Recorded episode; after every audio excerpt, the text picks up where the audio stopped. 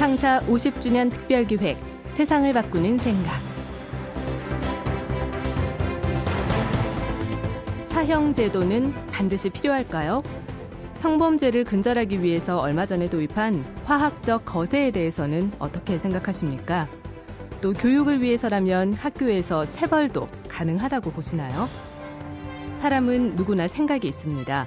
어떤 생각이 오래 굳어지면 확신이 되죠. 그런데 그런 내 생각이나 확신 항상 옳을까요? 만약 나를 행동하게 만들어 온 확신이 틀린 것이라면 어떻게 될까요? 보고 싶은 것만 보고 믿고 싶은 것만 믿다 보면 얼마든지 오류가 생길 수 있죠. 내 생각이라고 함부로 과신해서는 안 되는 이유입니다. 창사 50주년 특별기획 세상을 바꾸는 생각. 오늘 모신 분은 법무법인 지성지평의 금태섭 변호사입니다. 검사 시절 현직 검사가 말하는 수사 제대로 받는 법이라는 글을 썼다가 결국 검사 생활을 접어야 했던 분입니다. 최근 확신의 함정이라는 책을 냈는데요. 모든 사건과 이야기에는 양면성이 있고 나름의 딜레마가 있다는 금태섭 변호사의 생각. 함께 들어보시죠. 안녕하세요. 금태섭 변호사입니다. 스스로 항상 옳다고 말할 수 있는 사람이 있을까요? 아니, 찰나의 순간이라도 스스로 절대적으로 옳다고 자신할 수 있는 사람이 있을까요? 초임검사 시절 특이한 피의자를 조사한 일이 있습니다. 그 사건의 범죄 내용은 간단했습니다. 젊은 남자가 길에 주차되어 있던 그랜저를 훔친 겁니다. 단 한 가지 이상했던 점은 애초에 차 주인이 주차한 곳과 피의자가 차를 훔친 곳이 달랐다는 점입니다. 멀리 떨어진 곳은 아닌데 예를 들면 차 주인은 문을 잠근 채 용산에 차를 세워두었다고 하는데 피의자는 서울역 앞에서 문이 잠기지 않은 차가 주차되어 있는 것을 보고 순간적으로 탐이 나서 훔쳐갔다는 식이었습니다. 범행을 부인하는 것은 아니었고 착각이거나 혹은 단순한 착오가 아닐까 싶었습니다. 중간에 다른 사람이 훔쳤을 수도 있고 혹은 차 문이 잠기지 않았었다고 하면 가볍게 처벌을 받지 않을까 해서 피의자가 거짓말을 한 것일 수도 있었습니다. 어찌됐든 피의자 주장대로 하더라도 엄연히 절도죄는 성립하니까 큰 문제는 아니었습니다. 특이한 점은 범죄 내용이 아니라 피의자 본인의 사정이었습니다.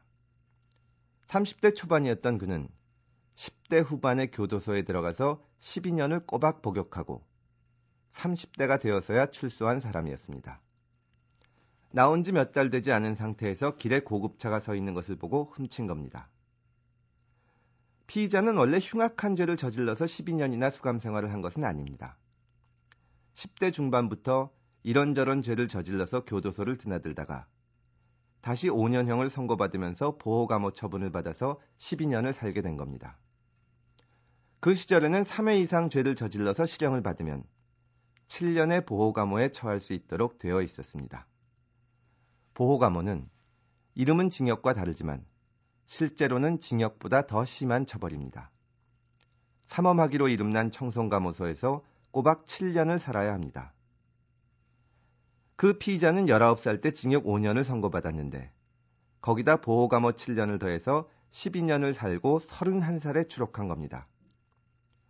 징역 5년이 가벼운 형벌은 아니지만 그렇다고 엄청나게 큰 죄를 저질렀다는 것을 의미하지도 않습니다. 피의자는 현재는 없어진 보호감호 제도에 따라 엄청난 죄를 저지르지도 않았는데 자그마치 12년 동안 감옥살이를 한 겁니다. 제 앞에 앉은 피의자는 아무 말 없이 그야말로 하염없이 울었습니다. 검사인 저도 참 할 말이 없었습니다. 피의자는 당시 저보다 두세 살 많았는데 30여 년 인생의 절반을 감옥에서 보낸 겁니다. 관련 법과 관행에 따르면 초범이 아니니 최소한 3년은 구형을 하는 것이 원칙이었습니다. 그리고 물론 다시 보호감호 청구를 해야 했습니다. 그 전에 죄를 저질렀을 때도 보호감호를 받았는데 나오자마자 또다시 범죄를 저질렀으니 보호감호를 받는 것이 논리적인 처리였습니다. 물론 법률상 반드시 보호감호 청구를 해야 하는 것은 아니지만 보호감호 요건에 해당하는데도 특별한 이유 없이 청구를 하지 않으면 감사에서 지적받을 수도 있었습니다. 이 사건은 검사가 보호감호 청구를 하면 판사가 기각하기도 어려운 사건이었습니다. 검사가 보호감호 청구를 할 때 재범의 위험성이 있다고 판단되면 보호감호를 선고해야 되는데 12년을 갇혀 있다가 출소 몇 달 만에 다시 차를 훔친 사람에 대해서 재범의 위험성이 없다고 하기는 어렵습니다. 관행대로 징역 3년을 구형하면 법원에서는 아마도 징역 1년 6개월쯤 선고할 것이 예상됐습니다. 보호감호 청구를 한 피고인을 집행유예로 풀어줄 수는 없습니다. 그러면 그 피의자는 징역 1년 6개월 더하기 보호감호 7년, 도합 8년 6개월을 다시 살아야 하는 겁니다. 10대에 감옥에 들어가서 30대에 나왔다가 몇 달 후 다시 들어가서 40살이 다 되어 나오게 되는 겁니다. 무슨 살인죄를 저지른 것도 아니었습니다. 하염없이 우는 심정이 이해가 갔습니다.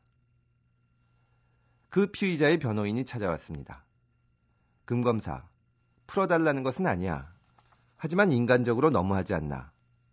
보호감호 청구를 하면 꼼짝없이 또 10년 가까이 살아야 하는데 죽을 죄를 지은 것도 아니잖아. 저는 피의자의 과거 전과를 찾아봤습니다. 너무 오랜 시간이 지나서 사건 기록을 찾기는 어려웠습니다. 전산으로 죄명을 확인해 봤더니 폭력, 절도 등 흔한 것이었습니다. 살인, 성폭행 등 엄청난 죄명은 없었습니다. 저는 고민 끝에 보호감호 청구를 안 하기로 결심했습니다. 원래부터 보호감호 제도에 대해서 위헌이거나 최소한 비합리적인 것이라는 생각을 하고 있기도 했지만 특히 이 경우는 너무한다 싶었습니다. 무슨 장발장도 아니고 12년을 살고 나온 지 얼마 되지도 않았는데 주차된 차 한 대 훔쳤다고 또 10년 가까이 살아야 하다니. 상사인 부장검사나 차장검사의 결재도 통과했는데 저와 같은 생각을 하신 것인지 혹은 보호감호 요건에 해당한다는 것을 놓치신 것인지는 잘 모르겠습니다. 피의자의 변호인이 연세 많으시고 사람 좋으신 분이었는데 찾아와서 무척 고마워하셨습니다. 저까지 기분이 좋았습니다. 스스로 인간적인 검사라는 생각을 했습니다. 그런데 몇 달 후 신문을 보던 저는 깜짝 놀랐습니다.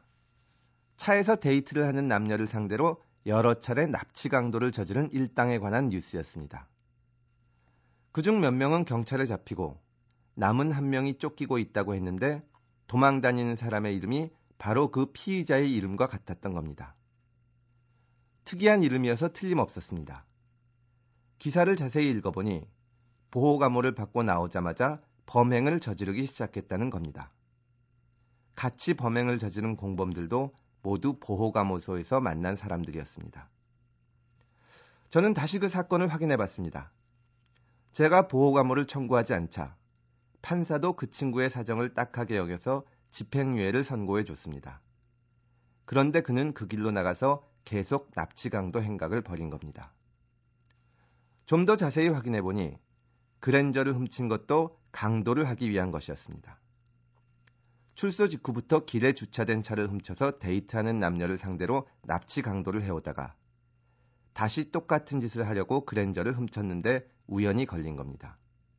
그가 혹은 그의 공범이 훔친 차는 그 한 대가 아니었습니다. 과거의 수사 기록을 힘들여 찾아서 뒤져봤습니다. 폭행, 절도로만 생각했던 사건 내용을 자세히 보니 차를 훔쳐서 데이트하는 남녀를 상대로 폭행을 하고 돈을 빼앗은 것이었습니다.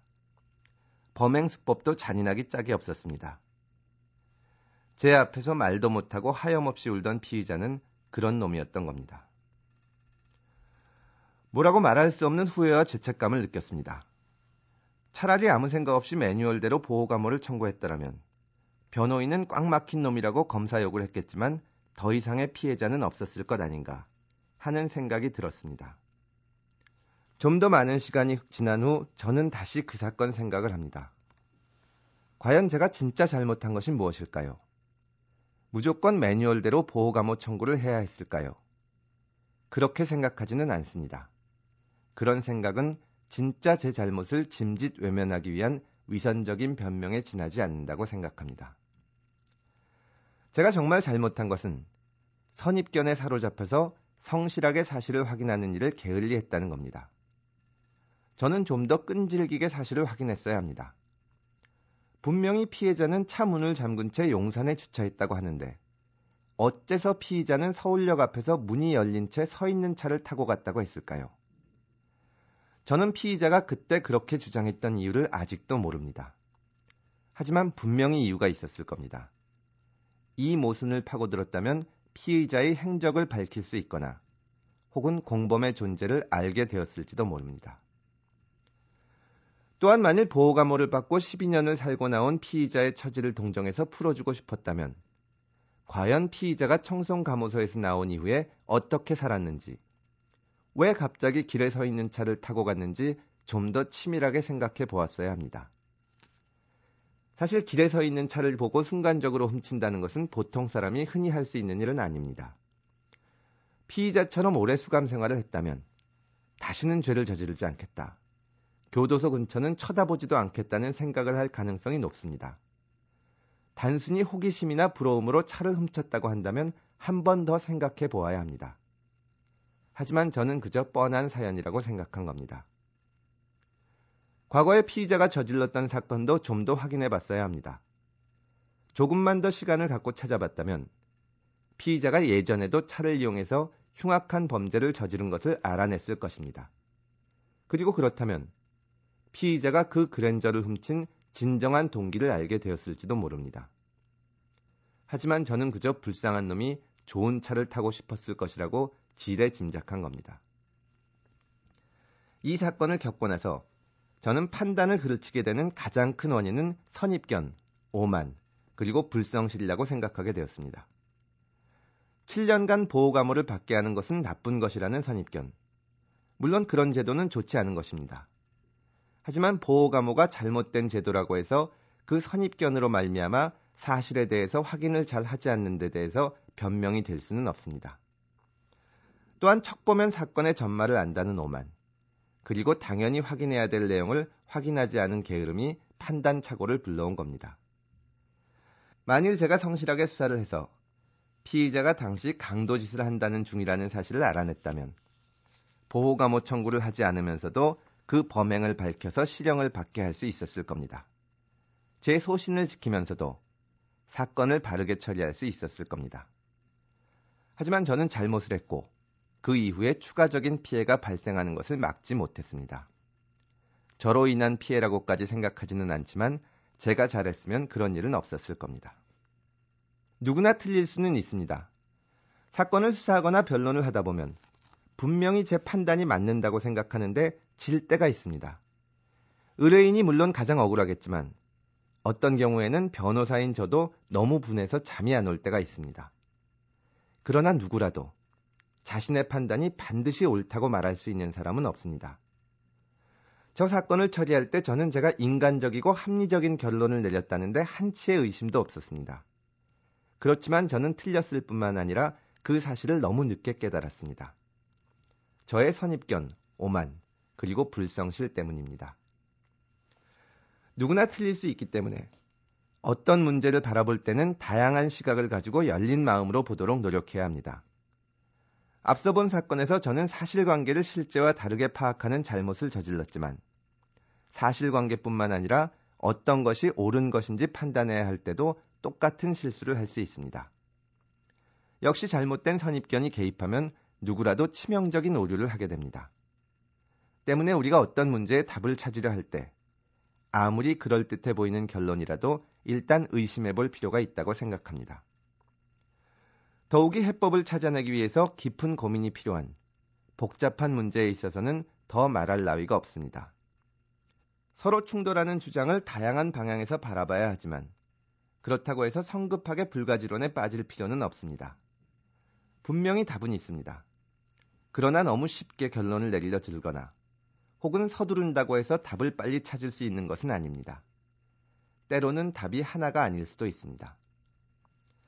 자신의 결론이 틀릴 수 있다는 생각, 확실해 보이는 결과도 다시 생각해보는 태도. 저는 여기에서 상대방의 의견을 존중하는 마음이 나온다고 생각합니다. 또 그런 태도야말로 자신의 사고를 한 단계 높이는 좋은 방법이 된다고 생각합니다. 변호사로서 실제 현실에서 벌어지는 사건을 보면 아무리 간단해 보이는 일도 나름의 모순을 가지고 있고 그 해결을 모색하는 과정에서 조금씩 눈이 깊어가는 것을 느끼게 됩니다. 우리가 사는 세계가 하나의 해답만을 가지고 있다면 인생이 얼마나 재미없고 따분하겠습니까? 스스로 확신하는 문제에 대해서도 자신과 다른 생각을 존중하는 것. 그것은 우리가 사는 세계를 진정으로 즐기면서 살아가는 길이 될 것입니다. 감사합니다. 어느 누구도 항상 오를 수는 없는데요. 확신과 과신, 선입견이나 고정관념에서 더 큰 잘못과 실패가 일어나기도 합니다. 금태섭 변호사의 말씀처럼 누구나 틀릴 수 있기 때문에 어떤 문제를 바라볼 때는 다양한 시각을 가지고 열린 마음으로 보도록 노력하는 것 무엇보다 중요하겠죠. 창사 50주년 특별기획 세상을 바꾸는 생각 기획 김혜나 연출 손한석 구성 이병관 기술 이병도 내레이션 류수민이었습니다. 다음 주에 뵙죠. 여러분 고맙습니다.